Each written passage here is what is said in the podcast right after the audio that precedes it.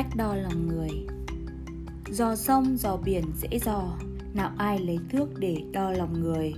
Nhưng hãy thử lấy tiền ra đo Một số lòng người đo được bằng tiền. Nhiều người có thể giữ mình ở mức vài ba triệu Nhưng lại thay đổi trước vài ba tỷ.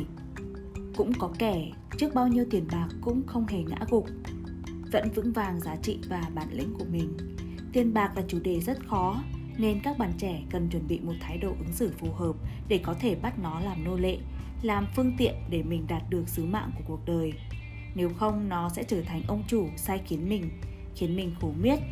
Rồi đến lúc chết đi, nó giờ nắp quan tài thều thào lời cuối cùng rằng ngày xưa tôi biết tiền chết không mang theo được thì tôi đã khác. Nói xong đóng nắp quan tài lại rồi chết. Trích tác phẩm Một cái chết dễ thương Phần 1 Ứng xử với tiền. Tony có một người bạn học trung cấp 1 Sau đó chuyển trường. Bẵng bao nhiêu năm mất liên lạc, Bạn ấy tự tìm đến. Lúc đấy Tony vừa mở công ty, Bạn đến kể chuyện hai đứa ngày xưa tắm mưa như thế nào, Rồi hoàn cảnh phải nghỉ học đại học ra sao. Tony rất quý nên giữ lại. 3 ngày đãi tiệc nhỏ 5 ngày đãi tiệc lớn. Tony hướng dẫn bạn cách làm sổ sách giấy tờ, Hy vọng bạn làm thủ quỹ cho công ty mình đi bán hàng cả ngày, có một người thân tín trong làng trong xã, quen biết từ lâu giữ tiền dùng thì cũng yên tâm. Đi thu tiền khách hàng, lần nào cũng bình thường, vài ba triệu, bạn đem về đầy đủ. Có lần bạn thu 50 triệu, chiều đó mọi người trong công ty ngồi đợi mãi. Rồi bạn về rất khuya, bảo là bị rớt lúc đổ xăng, thể thốt khóc lóc ung sùm, viết giấy cam kết sẽ trả lại sau 5 năm. Và tới giờ thì không liên hệ lại. Tony mất ngủ mấy đêm, cân nhắc cách giải quyết vì biết bạn dùng số tiền đó để đổi lấy chiếc xe tay ga bạn hàng ao ước. Cuối cùng Tony quyết định không làm lớn chuyện vì giá trị của bạn ấy chỉ là 50 triệu. Đúng mức giá ấy, bạn đã bán mình. May mắn là mình chỉ mất 50 triệu, chứ sau này làm thủ quỹ mà tiền hàng lên đến mấy tỷ. Không biết sẽ ra sao. Lúc Tony thành lập các nhóm tình nguyện cho chương trình áo ấm mùa đông, có nhiều chuyện bây giờ mới kể. Có bạn đến với chương trình với tâm rất sáng, được 1-2-3 triệu, thì nộp ngay vào nhóm, nhưng thấy lại 20 triệu thì nghĩ khác, vội vã rời nhóm để tự kinh doanh. Tony yêu cầu công khai tài chính là phớt lờ, nói không có thời gian. Có nhóm kiếm được vài ba chục triệu thì đòi, cho mỗi bạn một cặp vé về quê ăn Tết, vì tiền này là công sức các bạn có nhóm từ sáng đến tối kiếm được 3 triệu thì nhậu hết 3 triệu để bồi dưỡng sau một ngày lao động vất vả. Trong khi cam kết ban đầu là chi phí gì cũng từ bỏ ra. Có bạn thì lấy mấy triệu tiền nhận mua nho dùng từ nông dân cho nhóm rồi không chuyển hàng đến khiến nhóm kia không ngủ được, nửa đêm còn nhắn tin. Dượng đòi dùng nhóm con, dù các hiện tượng này chỉ là cá biệt trong 400 tình nguyện viên vô cùng dễ thương và tử tế đợt rồi, nhưng thế mới thấy đụng tới tiền bạc, kẻ kém bản lĩnh sẽ thay đổi. Dù hôm trước nghe chuyện, người này sẽ phê bình người kia, nhưng đến khi có chút tiền trong tay, chính mình lại hành xử khác. Có bạn mượn tiền của Tony xong để khởi nghiệp, dù chỉ vài ba chục triệu, Tony gọi lại thì không nghe máy, nhắn tin không trả lời, một đi không trở lại như dũng sĩ khinh kha qua sông dịch thủy.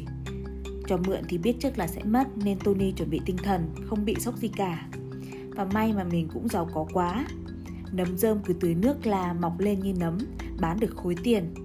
Chứ làm ăn khó thì cũng lao tới nhà chúng nó. Sẽ, mày sẽ biết tay tao ngay.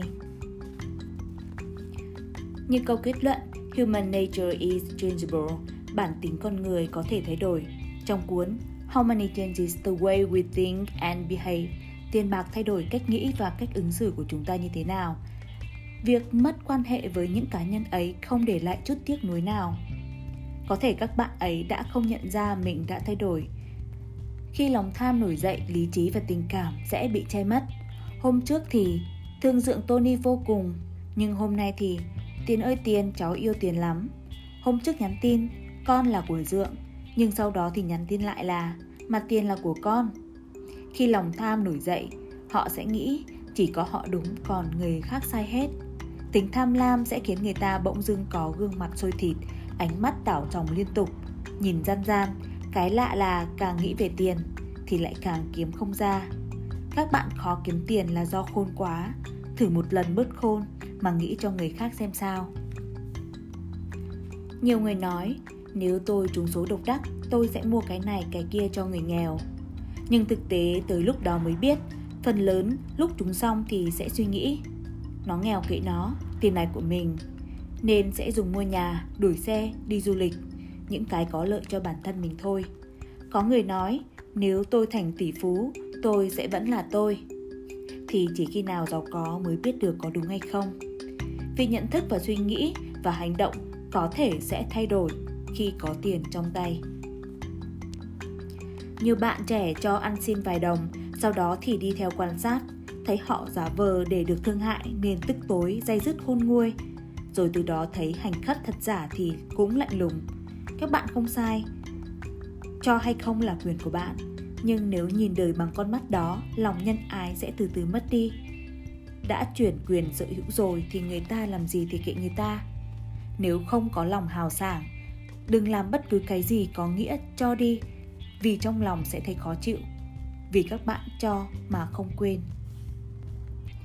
Và với tiền, chúng ta hứa là phải làm, đừng tiếc, vì lời hứa có giá trị hơn tiền nhiều lắm.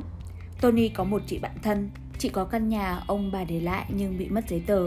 Chị muốn có sổ hồng để bán phải truy lục rất khó, trồng chéo mấy chục người kế thừa ở nước ngoài, phải từ chối tài sản thông qua hợp pháp hóa lãnh sự nên chị nghĩ chắc không bao giờ được. Chị thuê một ông luật sư, nói anh giúp em, em mà có căn nhà này coi như món tiền trên trời rơi xuống, em sẽ chia cho anh 1 phần 3. Ông luật sư này làm 2 năm mới xong giấy tờ, có sổ hồng trong tay, có người trả giá căn nhà 300 tỷ, nên chị thấy tiếc. Gặp Tony, chị kể, ôi cái này dễ ợt, chị tự làm cũng được, hồi đó chị ngu quá nên mới nhờ luật sư. Trường hợp này dễ mà ông luật sư không nói, coi như là lừa chị. Chỉ chị đồng ý cho 100 triệu thôi. Ông luật sư này đâm đơn, thắng kiện vì văn tự rõ ràng. Chị gần như hóa điên, làm nhảm cả ngày, dù được 200 tỷ trong tay, nhưng chị vẫn quan tâm vì mãi nghĩ đến việc mất 100 tỷ. Đồng tiền đi liền với khúc ruột. Cứ chiều chiều chị kêu tài xế đánh xe Audi A8 trở ra bờ sông Phú Mỹ Hưng. Leo lên cầu ánh sao, vừa ngồi ăn hột mắc ca vừa xõa tóc khóc đến sưng cả mắt. Khi hoàng hôn buông tím ngắt trên dòng sông nhà bè chia đôi đồng nai gia định, khi bìm bịp lẻ bạn kêu khắc khoải đến nao lòng thì chị mới trở về căn biệt thự 20 tỷ trả thù ông luật sư. Chị rửa hình ông ấy ra, soi lên ngọn đèn, lấy kim chọc. Tối về lấy kim chọc miệng thì sáng mai ông luật sư sưng miệng. Mồm vêu lên cãi không được. Tối chị chọt bụng thì ông luật sư đau bụng. Chị chọt chân thì ông ấy bị đau chân. Có bữa không biết chị trọt chỗ nào mà ông luật sư chỉ còn mạnh toán hóa. Mấy môn như sinh lý thì ông luật sư ngày càng yếu. Gặp Tony, ông luật sư khóc nấc. Ông nói ông muốn được trở lại như ngày xưa, được yếu toán hóa và mạnh sinh lý.